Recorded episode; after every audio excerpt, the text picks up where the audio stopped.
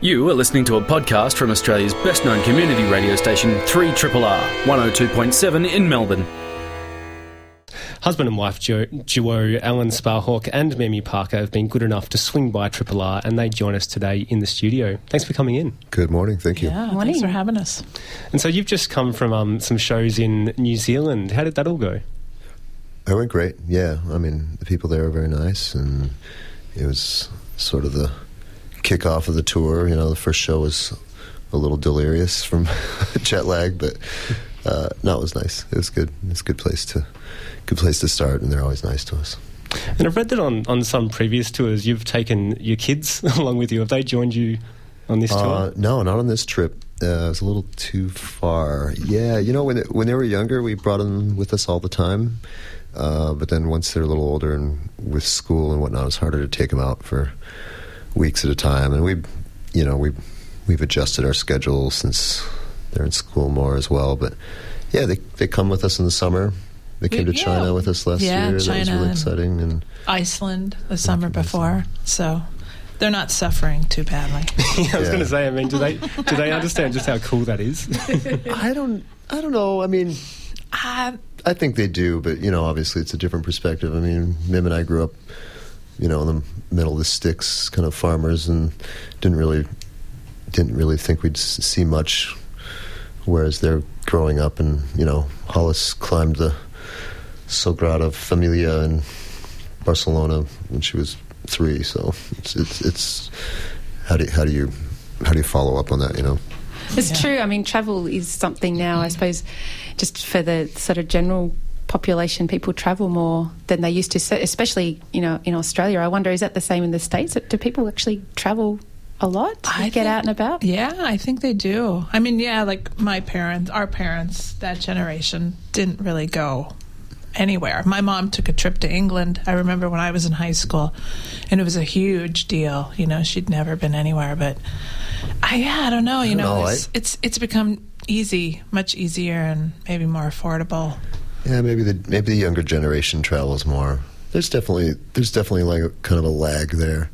You know, I think I think America, you know, for one reason or other, I think the, the population doesn't probably doesn't travel as much as Oh well, I think the majority of the population, but I think more of the population does than than used to. You know what I mean? Yeah, for sure now. But nothing, nothing compared to I don't know. We go to every time we meet people in like Europe or Australia over here and stuff like that. It seems like everybody everybody travels. They've always they've everybody's at least been somewhere and got gained a certain a little bit of perspective. And I think I don't know. I wish there was more of that in America. I think more people need to travel and gain a perspective. I think that's I think that's very Well, I think, I mean, cheap, cheap airfares have meant that a lot of people in Australia might choose to go somewhere in Southeast Asia than travel domestically because it can be a cheaper flight in some instances Yeah. to do that. yeah exciting. I think you guys seem like you're so close to so many exotic places. Yet so far. Yeah. And so, uh, how do you go touring? Because you've released uh, 11 studio albums over more than 20 years that you've been playing music together, as long as a bunch of EPs, collaborations. Do you sort of like getting out on the road and, and playing your music to different audiences?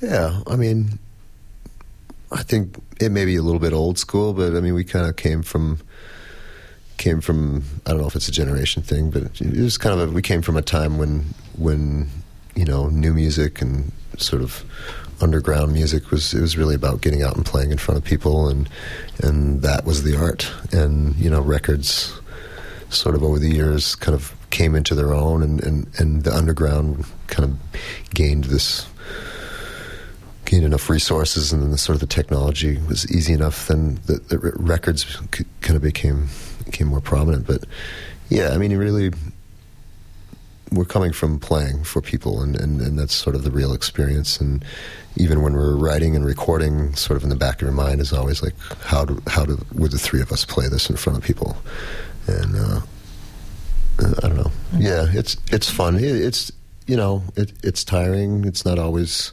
great, and and and you know especially when you have kids at home and and when you get older, there are things about being home that that uh, are, are quietly more more enticing. But um, yeah, playing in front of people is, is, is important to us, and it's, it's sort of the, I mean, without it being too much of a ego thing, I guess it's, it's sort of the reason we do it.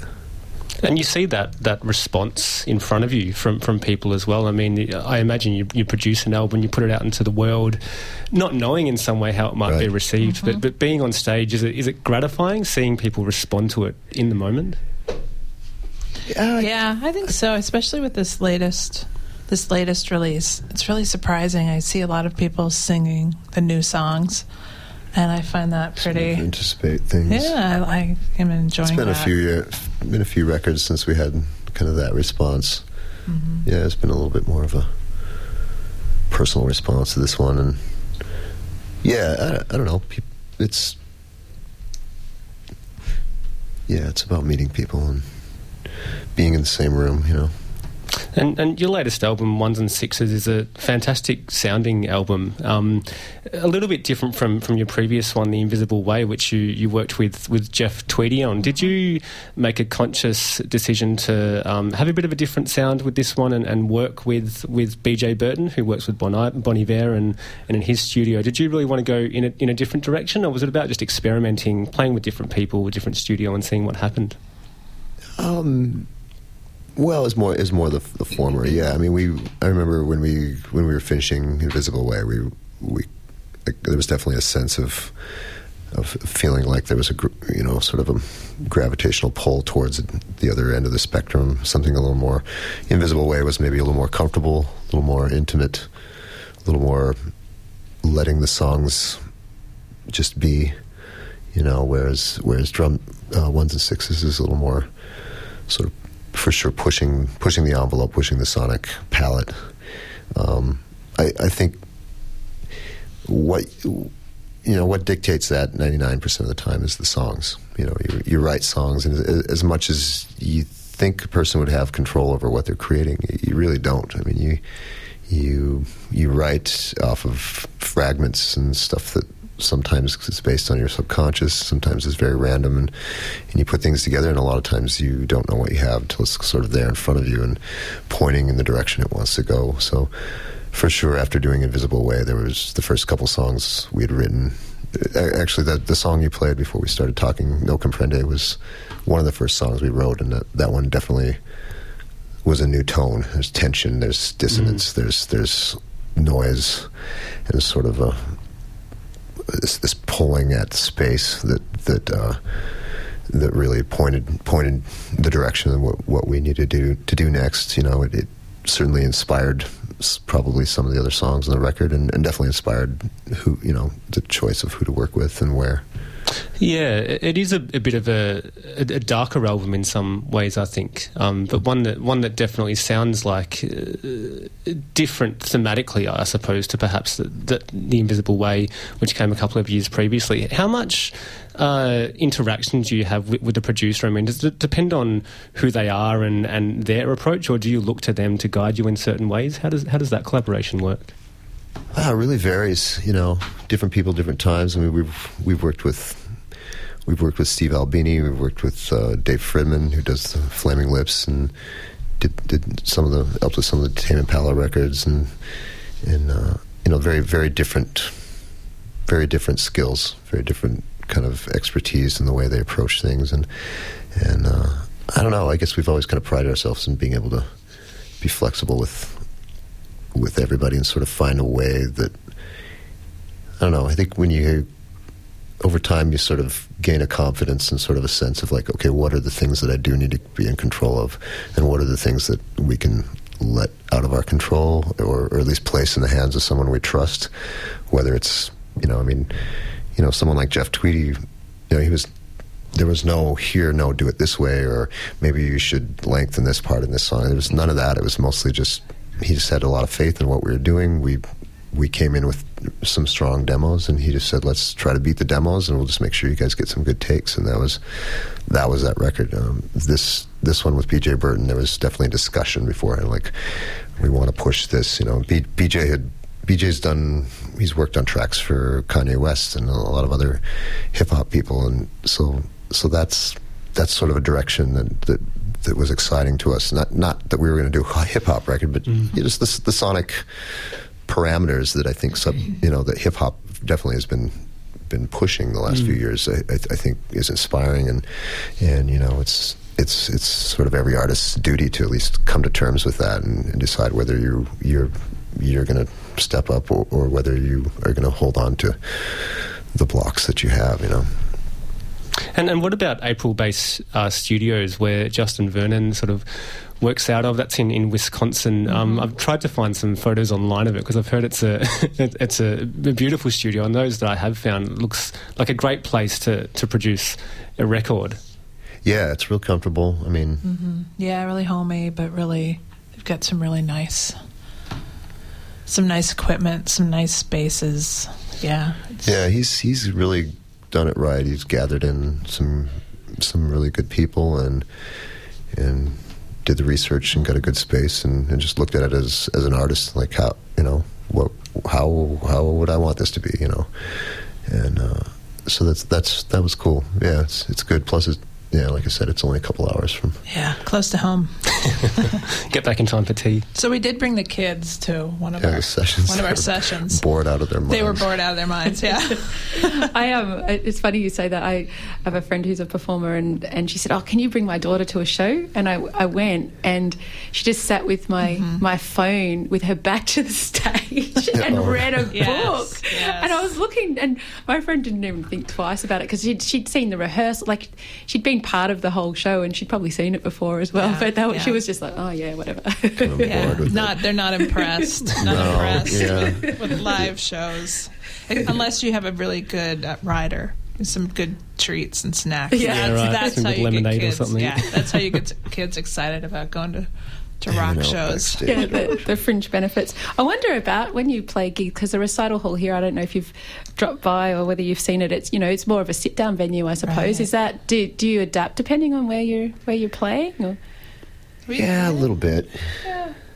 Yeah. some you know, I mean, when you're in a club, you know, noisy bar, it's, it's a little different tone. I, I don't know that we we don't adjust. Thing, you know, we don't say like, okay, we have to have a completely different set list if it's going to be a bar or, a sit- or a sit down or whatever. But There's definitely a different energy, maybe, you know, compared to the the clubs where they're kind of right in your face. To the relaxed, relaxed sitting Yeah. down, but hopefully it will. it's a little more under a microscope. Hopefully, people Yeah. will loosen up. But uh, yeah, it's okay. I can see where people would be like, "Well, if you're going to play for an hour and a half, it'd be nice if I could sit down in a comfy seat." But True, you they are know, comfy seats. That'll that'll turn on you as well. You know, people start falling asleep. And, Well, I think um, you're playing for a couple of hours tonight, aren't you? Is it an interval? Did I read that right? are we doing two sets or was it arranged? Yeah, I can't remember. I know whenever we have. Yeah, it depends. Depends We'll on see. the opening yeah, we'll situation. See. Yeah, I think there's there is an opener for sure, but we'll We we're do- flexible. We'll play as long as Yeah, we were we just came off a tour recently where to. we were doing two sets Yeah. a night, and it's that's fun. It, it's nice because you know, I mean, obviously being around a long time and having fans that have been with us for years is you know a lot of favorite songs. I mean, it would be easy if we had like two or three of the hits, but we don't really. It's just everybody has a different favorite, Uh-huh. and you do your best. You know. Well, it's a fantastic sounding place, the recital centre. The shows I've seen that seen that you can just hear every element yeah. of, I've of the heard music. that, so that's yeah, That's that's good. that's, always nice. We have a really good sound man, so I'm sure it'll be pretty pretty fun Yeah. for him. And so you're playing in Australia, and I think your last show is at Mona in Hobart next. Is it Saturday? I think? Yeah. Saturday, yeah. Mm-hmm. Yeah. Um, which will be a great time as well. It's a beautiful place down there. So, where do you head after that? I saw you've got a, a European tour scheduled for later in the year with PJ Harvey in Istanbul. Yeah, that's There's a couple I dates guess with her. top, yeah, June we've got a couple shows with her and then and a couple some of our own. and, and some more. Mm-hmm. Yeah, Scandinavia, Scandinavia, England. We we kind of we always kind of gravitate back towards England as sort of the strongest country for us. John Peel was a big supporter of us, and we had a couple weird little breaks and stuff. Like our, our Christmas record, mm-hmm. for some reason, was more publicly known there. So, yeah, Eng- England's fun, but it, it, it, it was totally it's totally because of flukes. I think it just ends up being. Not because of the rain, the weather, and Yeah. Yeah, I don't know. I don't know what they see in us, but it worked out. and you've, um, as far as I know, spent the, most of your life in Duluth. Uh, you've kind of stayed there, and you've known each other for a very long time. What yeah. what kind of a, a place is it? I mean, some some bands move elsewhere and and maybe follow um, a particular scene. What's Mm-hmm. kept you in Duluth? I think family, you know, we didn't grow up in Duluth. We were, we, well, yeah, so we've known each other for a long time, but we did kind of grow up together. But we moved to Duluth, and because I have family there, and now Alan has family that's that's moved there. And you know, it's centrally located within the country. It's easy to go east or west, and and kind of we don't really see a reason to that we need to go anywhere yeah. else. When we started, it was, you know, still it was so underground and just sort of based on going out and playing small clubs. It, it just never there was never a point where we were like, okay, we need to move to a big city to sort of pursue and try to compete and get mm-hmm. get a little bit more attention. It just sort of we were where we were, and people were either I don't know. It, it was just it was not as much of a competition band where we'd have to go mm-hmm. try to make it somewhere. And so, Well, and we were so naive. We didn't. I don't know. You know, yeah, maybe it would have been different if maybe it would have been different. But at this point. I think it's probably allowed us to not not specifically staying in Duluth hasn't allowed us to stay together for as many years as it, as it has, but not becoming popular kind of has. yeah, we've never been. Yeah, I think because we never conquered a specific scene or were big in a particular city first, it, it, it's sort of just it's not really a factor. Yeah, I, I mean, I guess in your terms, Yeah, would, would, yeah, would, yeah. would beg to disagree. There's a lot of um, massive fans of Low out there. Well, you know, and just a But relative not, a- term. yeah, Mm. yeah, not No, enough I in mean, any we're very, given we're very to, excited that yeah, we have some massive fans. That's great. yeah, we've had, we've been very lucky. And you've been so prolific over the 20 years plus that you've been writing music together. Do you, you still have that inspiration? I mean, are you writing music often when you're at home and, and trying out new things? I don't know. Honestly, writing goes in phases. Mm-hmm. You know, I can look back and it doesn't seem like we were that prolific or, or ambitious, but I think just over time it just adds up. You know, you work on something. You know, in the '90s, like indie indie bands were, I don't know, kind of the kind of the the scene we were kind of hanging out with. People, people put stuff out all the time. They put out a record out every year, and mm-hmm. you know they do collaboration singles and comps and stuff. And it, so it's sort of yeah. The first ten years we really built up a lot of that, and and I think by then it just became habit and a little bit of discipline. And we definitely have to tell ourselves sometimes, like, okay, I should probably start writing some songs. It's been it's been a it's been a year since the record came out or whatever, but. Um, I don't know. Yeah, it goes it goes in phases. I, I don't. I I don't know. I, I think if you just if you just start working on something you love, twenty years later, you'll realize that you you ended up getting a lot done. You know, a lot more than you thought you would. Well, the latest album, Ones and Sixes, is um, a fantastic one, and it shows that you're still sort of very much at the top of your game. The Grattan Institute's recommending government consider lowering the, lowering the income threshold for when higher education students start paying back their help loans. Currently, help payments are triggered at an annual income of $54,126. Uh, but Andrew Norton, the Higher Education Policy Director at Grattan, argues this is now too high and should be lowered to around $42,000, allowing the federal government to claw back millions from part time workers, particularly women who currently make up the large group of those unlikely to pay back their loans or only likely to pay back a small amount of them. And it's um, uh, an interesting idea, and it's really great to have you on Triple R, Andrew. Um, your report uh, really details this this argument that the current repayment threshold for help loans is too high and should be lowered. Um, maybe tell us why. Well, I think the difficulty is that the the repayment side of the loan scheme is still assuming a full-time worker with a bachelor degree. And that's not really the population that's now taking out help loans. Uh, there's been the change that you've just spoken about, which is an increasing share of people are working part time, uh, particularly female graduates. And over the last few years, the loan scheme has been extended to people doing vocational education diplomas. And I on average, they just don't earn as much as people with bachelor degrees. So this $54,000, in my view, is just too high. And it's interesting um, to, to look at the, the repayment thresholds because we're also seeing higher graduate numbers even for bachelor degrees and poor employment prospects for those graduates as well in the first years after they finish their degrees. So lowering that threshold would also um, see those students start paying back at a lower rate. Yes, yeah, so at the moment, uh, the threshold has been going up relatively quickly because it's indexed to average weekly earnings. And that means over time it's increased by a lot more than inflation and it's increased by more than the starting salaries that new graduates get. So over the years, fewer people who do actually have a full-time job after completing uni are earning enough to repay. And you mentioned, Andrew, that uh, that part of the, the reason for the, the blowout in government debt um, with rising student numbers in tertiary education has also been the expansion of help to the vocational sector. Is that one, uh, I suppose, development that, that has really contributed to this ballooning debt? Uh, it's certainly one of the big drivers. So uh, last year, about $8 billion was lent to, to students, and probably about two and a half of that was to diploma students. Now, that the vocational side has been a, a public policy disaster. There's been lots of malpractice in the vocational education industry.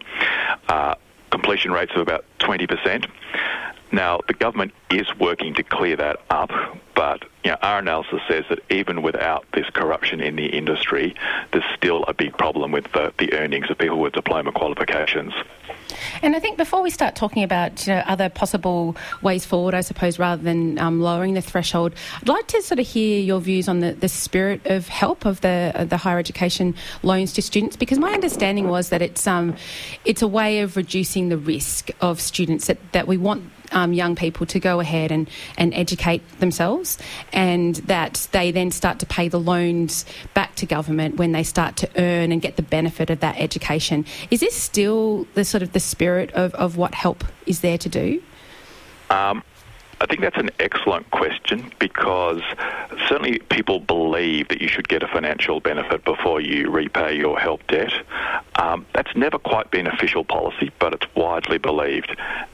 And what our report does is argue that really that is not a defensible argument, that people will be encouraged to do this, to take higher education and tertiary education now more broadly without such a generous threshold. And when thinking about this, this is really a significant financial benefit paid for by government to have a high threshold. And we think it should be more in line with other government benefits, such as or government protection schemes like minimum wage or social security or, or, or benefits like those. And it's interesting too. Like I hadn't seen help loans compared with with um, welfare benefits like Newstart and other kind of concessions before. Is this a new way of thinking about help? Because again, uh, it's there, I thought, to, to reduce the risk for young people entering education and to encourage people to become educated, but they, they don't actually get the money. It's not like a welfare payment where they get it in their pocket. They're deferring no. payment of it. So it's, it's quite different. But are you seeing that they're more similar now as a, as a wealth transfer or? Yeah, it is a different mechanism, but we think in principle it's more similar. And I think what our report is doing is just trying to rethink the loan scheme from first principles rather than just all these changes that are built up over long periods of time. In some cases, for example, the, the financial benefit idea goes way back to when this was started in the late 1980s. And I think at the time it was primarily a political judgment the Labor government at the time was trying to end free higher education, and this was a concession they made and they probably didn't realise that it was going to be as expensive as it actually turned out to be. So if they'd known they could look, you know, crystal ball 25 years in the future, they probably wouldn't have had such a generous idea. And in your report, Andrew, you compare Australia's help regime with uh, those in both England and New Zealand primarily. Um, I mean, we're hearing here in Australia that the cost of living are increasing, housing affordability is becoming more of an issue, particularly for, for young people. Uh, we've got low wage growth at the moment, which is apparently the lowest since around 1990. Can we be sure that people earning around about $42,000 $42, a year can afford to start paying off their help debts? Uh, we're not pretending that $42,000 is a lot of money, particularly if you're living in expensive cities like Melbourne or Sydney. Uh, but the report does argue that it's a relatively small number of people who are simply reliant on that $42,000 that we actually looked at them. About half of the, the people affected have partners, and often the reason they're not earning a large sum is that they're the second income earner in the household. So about 40% of the, the group we're talking about have household incomes, disposable incomes over 80,000 a year. And so this is one of the arguments of the report that even though this is an expensive scheme, uh, many of the families benefiting from it aren't poor by normal standards and certainly are, are not $42,000 a year type poor. It's interesting. I mean, that whole um, aspect of uh, your report, and I should um, remind listeners we're speaking with Andrew Norton. He's with the Grattan Institute. It's a, a, think tank that really puts its mind to trying to solve these kind of big policy problems in Australia. And in this instance, Andrew's looked at how we can, or how government can reclaim more of the help loans uh, that students are taking out for tertiary study. And um, we um, Andrew, we, we sort of look at um, you know how much women earn um, over their lifetime, and I think in that in your report there's a really stark graph there that show that women one never earn as much as men, and two their peak earnings really are in their late twenties, early thirties, and then it goes down from there as many women take part time work. Um, so as you say, women maybe the part time worker in the household with caring duties or or, or the like. Um, they have a partner or family income that is higher than that. But we don't have a tradition of debt being incurred by partners, do we? That, that these are very individual, the debts that we, we take out for, um, for help and other sort of personal education loans.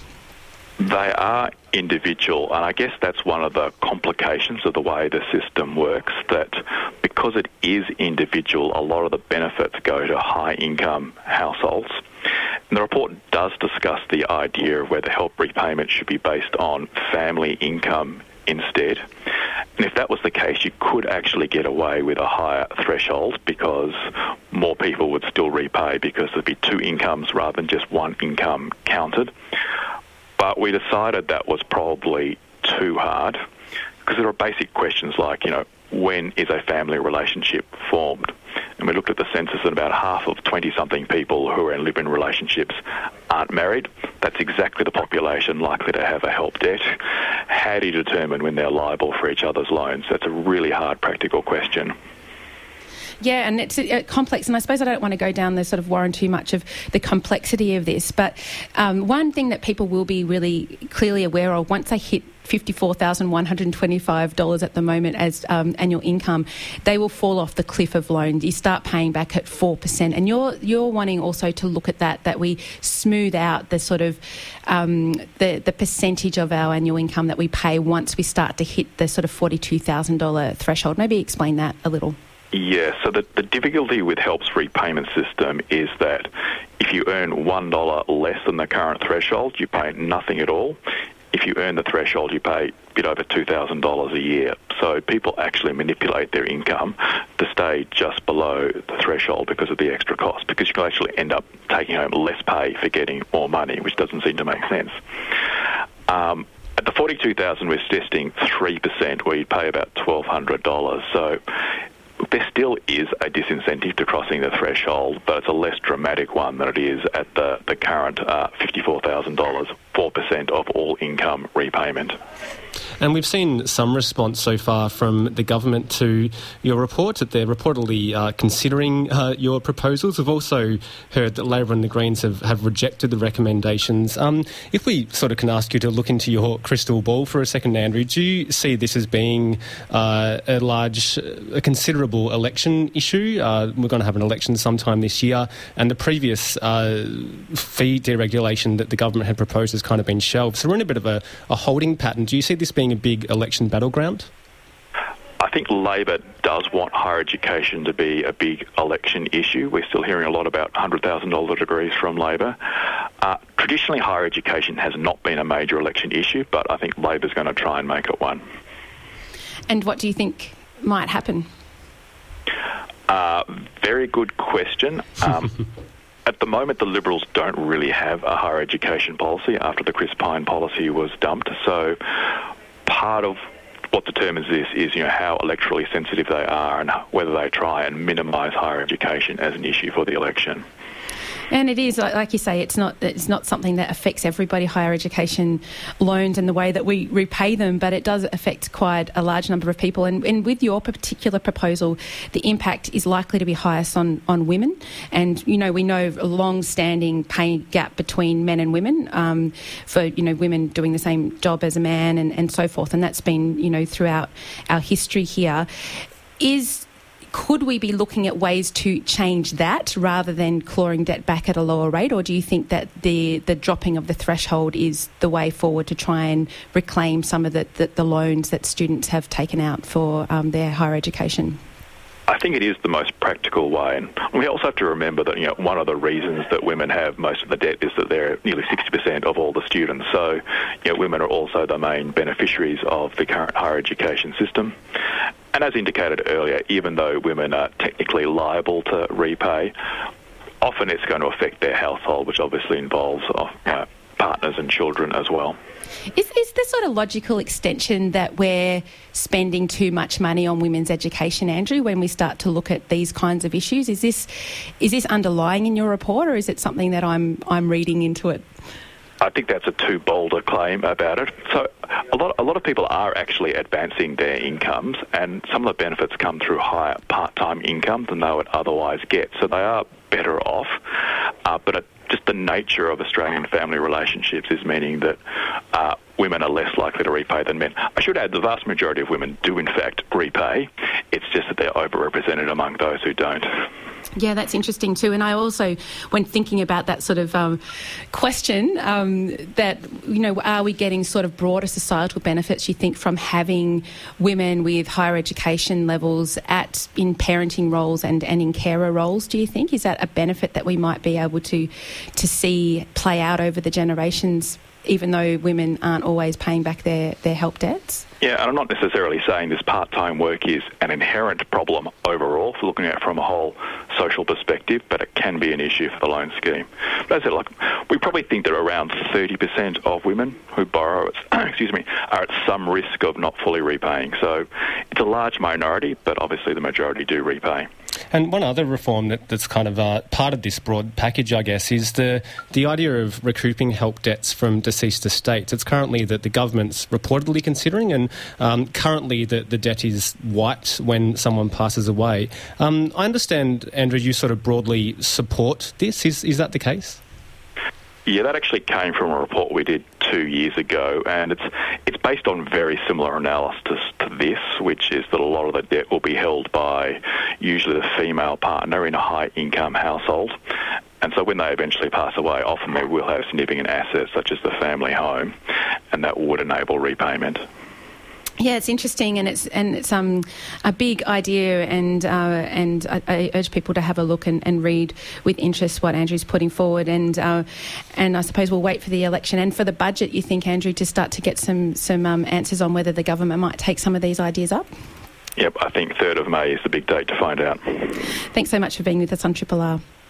Thank you very much. Thanks, Andrew Norton. He's uh, Grattan Institute Higher Education Program Director, and um, they, he's come out with you know quite a number of ideas for how we can reform higher education and the way we pay for it. And uh, we didn't speak about it in that interview, but I should say that um, this is one idea that he has for how uh, we could protect universities also from. Um, having a cut in funding for research and for teaching. So looking at student uh, loan repayments is is one uh, way forward. But Victoria's Supreme Court is celebrating a significant anniversary, 175 years. The court is our highest in the state and was established in 1852 to quote safeguard and maintain the rule of law and to ensure equal justice for all. Jo- um, uh, Joanne Boyd is archives and records manager at the court, and she's got the mission of talking to us all about the history of the court. And uh, Joanne, we've already started talking off air. We're laughing at the, I'm um, not laughing, but re- reminiscing about the great flood here at Triple R. And um, the court's history's had a bit of flooding as well, I understand. Oh, in recent years, we've had some floods, yes, although there must have been some old ones. The buildings have always seemed to have leaked at different times. But yes, the great hailstorm of 2010, the ceiling collapsed just after we'd had all the renovations finished and the plasterwork came down. And then I've had two floods in the basement where I look after the records which had one of my colleagues sort of swimming through it. It was up to his knees. That took a while. A lot of work involved in sorting those floods out, and I don't look forward to it.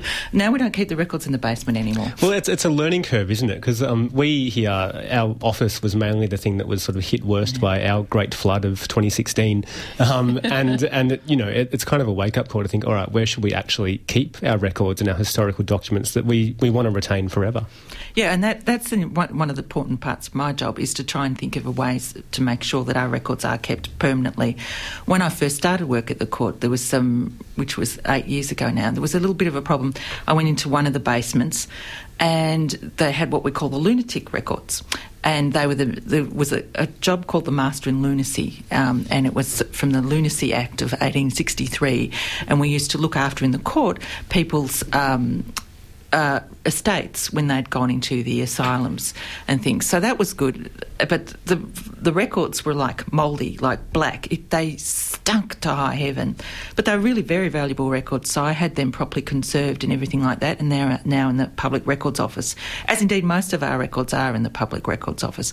Um, and so people can go and look at them. One of the big ones we've got, we've got a complete set of what we call the probate records, which is from the earliest days, which is what this 175th anniversary is, 1841, right through. And they're also online. So if you've got a 19th century Melbourne ancestor, you can look them up. And if you think they've got a, an estate, you can go and look them up. So oh, they're just amazing. They're, you know, and they're giving. Um, wills, I think, are one of the more interesting things we still do. So, 175 years of doing wills. One of the first wills that was really contentious was John Batman's will for all sorts of reasons. Um, but he sort of he died of syphilis. For those of you who don't know, I think his face was literally falling off. Anyways, poor old John Batman. Um, but he had written a will just before his death when he seemed to still own what he thought was half of Melbourne. Of course, because of his illness and, be, and, that he didn't own any of that stuff. And there was this huge ruckus about the will and Lonsdale, and yes, there really was Captain Lonsdale, who was the first magistrate. He'd been sort of an executor of the will, and we still deal with those great will issues even today, with families arguing and about sometimes not a lot of money, sometimes quite a big estate. It's still one of our core business. And who knew? I didn't know that that was a, a core business of the Supreme Court, and I wonder if it's a good time to talk about the role and the powers of the court because it it's very it does a lot of things. Well, we do do a lot of things. So everybody, the thing that everybody relates to or understands is our criminal cases, but we only do about 170 or something like of those every year. Um, and for us, they're the most serious cases. They're the murder cases, maybe large drug importations, terrorism cases. So and that's what catches people's imagination, so that they see on the tally um, the uh, van coming in and the in the laneway there, and the, the prisoners, uh, the accused, sorry, going into the courtroom and everything like that. That's our most high profile stuff. When I talk about the history of the court, that's the thing that people kind of almost relate to. So, of course, Ned Kelly is one of ours. Um, the Eureka Treason is one of ours. Deeming the serial killer from the 1890s is one of ours. Um, of course, one of the things like we were thinking about also um, thinking about next year, Ronald Ryan. It's 50 years next year since he was executed. So one of the features, so we've got an exhibition on in the library for the marking the 175 years, and everybody's welcome to come into the library um, during business hours, and we've. Um, we open during Law Week and Open House in July, so please come and have a look. But one of the things that people are really interested, or like it's macabre in its own way, is what's called the execution cap. So that when the judges were um, sentencing someone to death, they put on, on so they had their wig on, and then on top of the wig, they put on a little black square of um, cloth, and they, you know, Lord have mercy upon your soul, and things like that. We think uh, they stopped using that mainly in the 20th century, although people could, of course, be still sentenced to death. But we um, but we've got that cloth on display on top of a little wig, so people are welcome to come and have a look at that. So the capital punishment part is a really problematic about our history. I mean, one of the worst and saddest things I always think is that the very first um, executions, the first ones, so of course we had our bush rangers and everything like that, but the first ones are actually two Indigenous men from Van Diemen's Land who'd been brought over with good old Robinson, and they'd been promised a better life in the Victorian colony. That didn't happen, funnily enough, and they ended up. Um, roaming around the Mornington Peninsula, what's now the Mornington Peninsula, they um, stole some cattle. They might have killed someone in the course of that. So they brought back to Melbourne and tried and sentenced to death. It was highly controversial. It was one of the last public executions as well. Um, it was up near what we call the Old Melbourne Jail. So the Old Melbourne Jail is exactly what it says it is. It's the old Melbourne Jail, and it comes. It's been there since the 1830s, 1840s as well. But next door to that, what you see is the magistrate, the old magistrates' court, part of RMIT. But that actually is only 100 years old. That building that was built in the earlier 20th century. We used to be there, so our first building, purpose-built building in the courthouse, from 1841 through to the 1880s was in, on that site there, and that's where all those other cases were heard and things like that. The big building, the big building, the trial building, the 1880s building, that was built between 1874 and opened for business in 1884. And we've been there ever since, which is hence why you can get problems when it floods and things like that. But it means we've got all sorts of little nooks and crannies, and I've got all sorts of things that I put on display. I said majority of the records is at the Public Records Office, but little things like now let me think. Well, uh, someone found, I really liked it. It was a year planner from 1941. I'm thinking, yeah, that's useful. And then we found other little odd things. One of the key bits we've got on show is actually the court book with the Kelly verdict in. But I've got other little things, you know, like I've got old bottles and cigarette packets and a slingshot and uh, all sorts of odd things that have turned up. Uh, actually, what we have got do you know about the folks' superstition about them putting boots and things in chimneys and rooftops? No. no. Ceilings? Do tell. Okay. So there's a folk belief, it's an English folk belief, that you, when you're constructing a new house, sometimes it's a dead cat. We won't go to the dead cat. We haven't found a dead cat, but we have found some old shoes and boots underneath things. But so, oh, the workers left them behind. But no, there's a folk tradition amongst building trade.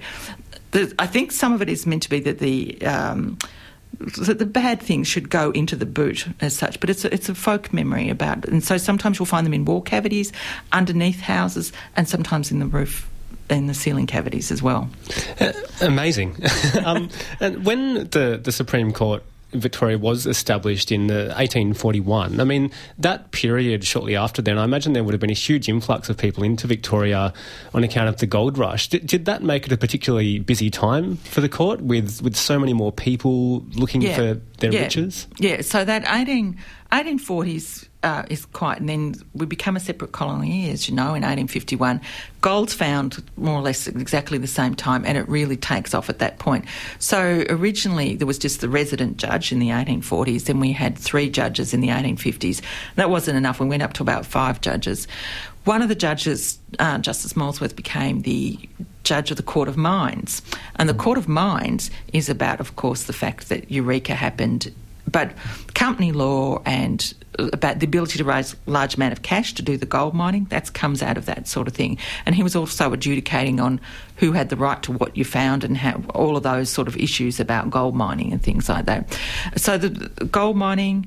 Um, was a huge issue for us. But like I was talking about before, the lunacy stuff. So we still do what um, there's a section of the office called Funds in Court of the court called funds in court and that's so if you had a large payment due to a damages so we still do damages and things then they will help in some cases, if you're unable to do so yourself, administer that amount of money and things. And so that's another important part of our um, sort of brief about what we do. So, then the other thing, of course, was divorce. Um, we have um, very early divorce laws. So, and that was from the 1840s, uh, the 1860s one of the other things I want to talk about too is juries. Um, so one of the things when I first started working at the court, I think, where's all the women? And there wasn't a lot of women. You don't find it, and even in juries, women weren't on the juries until the 1960s. People, less than only 50 years ago. Um, up to that point, it was always male jury mm. juries. And I, I, think we've also seen some change, but quite late in the piece, to see Supreme Court judges being women as well. That's right. Well, Justice Balmford, um, Rosemary Balmford, wasn't appointed until 1996. So that's, um, and so it's 20 years this year, which is great. And of course, the Chief Justice, Marilyn Warren, is the first female Chief Justice, and she was appointed in 2003. And I couldn't believe that was so recent. it's, it's, it's, it's amazing. To the, well, there's, there's a story that when Justice Balmford turned up, she said, um, there is, of course, judicial toilets, and but there was no judicial female judicial toilet, so they had to designate a toilet for the female judicial officers as well. So it took a long time for those things to happen, and it, it's it was when I'm thinking about the history. Sometimes it seems so male orientated. I mean, one of the reasons they said they couldn't have women on the jury was that they couldn't accommodate mixed gender juries if they had to be sequestered overnight. So that's changed a lot as well. Yeah, and I, I think I mean have have those changes also mirrored other changes to the court, or are they very much? Is the Supreme Court very much operating as it as it has for a long time? No, and, and it is different. I mean, there's for one thing, there's a lot more judges. so we built up slowly through the 20th century, and there's now nearly 40 judges, um, and we have a court of appeal, which is takes up about 12 of them. There's the court is actually aiming for an equal gender balance of judges, a 50 50 gender balance. And it's slowly but surely getting there, um, which will probably get there ahead of Parliament, I think. Um, and so, but the way we do things is quite different. So e filing exists now. You lodge things electronically. I, my favourite story is, is, that if you were um, a registry clerk in the 1860s, you could have been dropped down in the 1960s and you still would have been dealing with big ledgers and everything written out in hand and everything like that. We did have typewriters by then, but it took a while. I mean, it's funny, I've been looking at 1990 records, and everybody loved the fax machine. But the problem with the fax machine stuff was that's that heat fax machine, and as you everybody knows, that's now going black and disappearing. So there's all this writing over them, but we don't know what the actual thing's about anymore because it's disappeared, it's faded into time. It struck me when um, when thinking about the 175th anniversary of the Supreme Court that you know so many seminal things happen within those walls and have happened over history. It's probably been the site of some of the um, the most famous stories throughout Australia's um, more recent history. Um, but I was reading uh, a quote from Victoria University legal professor and historian Dr. Simon Smith, who was saying that Victoria's legal history is comparatively underdone, that we don't really, haven't really told that story as well as we could have. No, and I think, I think it's a real shame, and I find that these characters are so interesting when I'm dealing with them. And it's been, there's some biographies of the um, Chief Justices of the 19th century but there's not one of all of the Chief Justices of the 20th century. Now, I know that they're boring white males up to a certain point, but they're really interesting characters in their own right. Um, there's like um, there's a really interesting Gideon Haigh talks about his book called The Racket, which is about the Menhennitt ruling, and the Menhennitt ruling was the thing that made abortion legal in this state, and that's as recent as 1969. So um, Justice Menhennitt said, "Look, I think." that under certain circumstances women should be permitted to have abortions. And so that became the basis for for uh, abortion, the legal abortion. Uh, Gideon Haigh says that actually the, his book, The Racket, he says is based, um, he said it's the one he's most proud of, but the one he thinks it's probably the least read. But it probably should be, and he's written some more.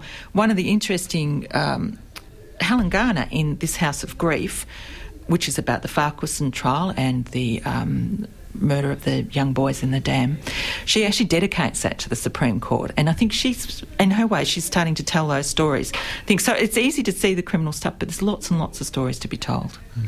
Yeah, and I think, um, I mean, one thing about courts is that we have a lot of them. Like Supreme Court is, is you know, our, our, our highest court here in Victoria. I think cases can only be appealed to the High Court of Australia. Is that how it yes. works? How does the Supreme Court work in with the other courts that we have in, in Victoria? Well, the, the bulk um, happens, of course, at VCAT and at um, what I call the Magis Court, Magistrates Court. So um, I always say to people, well, we might deal with like 175 serious criminal matters in the court. I mean, we have more files, but that's any year that that's many trials that take place. But um, the VCAT list for the residential tenancy stuff, there's 60,000 applications for that every year. So that's a huge number. One of our busiest things, which I was talking about before, is probate because, well, people die. So there's 20,000 um, for that. So, um, but you get so much more. So it's volume in what we call the lower courts, and then it gets more rarefied as you go up, and there's about money and everything like that, what we hear. Fascinating. Well, you can find out more um, about the Supreme Court of Victoria and its um, its significant anniversary, 175 years this year, uh, and the court is our highest in the state. And Joanne Boyd has been telling us about it. Archives and Records Manager over there, and I, I, I realise I wanted to ask one more question: Is sure. what what about the future of the court? Like, what's going to what's going to happen? Is it going to change more or? Well, I think uh, it was interesting. Probably everybody noticed in the paper at the weekend that the Chief Justice said we probably won't be wearing wigs anymore. So I know that seems pretty small beer, but it's a big change. Um, there is. I mean, we still we do a lot by video now. Like I said, the e-filing and everything like that. But it's still in the end that public thing of someone coming in. There's, there's, trial by jury is such an important thing in a criminal matter. So I think that will continue to happen. I think juries will continue to exist in this state there is talk, there's been lots of talk about should we get a new building because we're sitting in a 19th century building dispensing 21st century justice. And that's, it's a, it's a real tension about how we manage that and what we're doing. Whether we ever get a new building is, is up to the clever the gods, but that is an issue for us as well. Wow, no meats. Um, I suppose if you're of the people, yes. then not having mm. one of those curly things on your head um, makes sense. Thanks so much for coming in. You, Joanne Boyd um, from the Supreme Court of Victoria, the Archives and Records Manager. You've been listening to a podcast from Australia's best known community radio station, 3 R 102.7 in Melbourne. For more podcasts, information about upcoming events, and our live stream, please visit our website at rrr.org.au.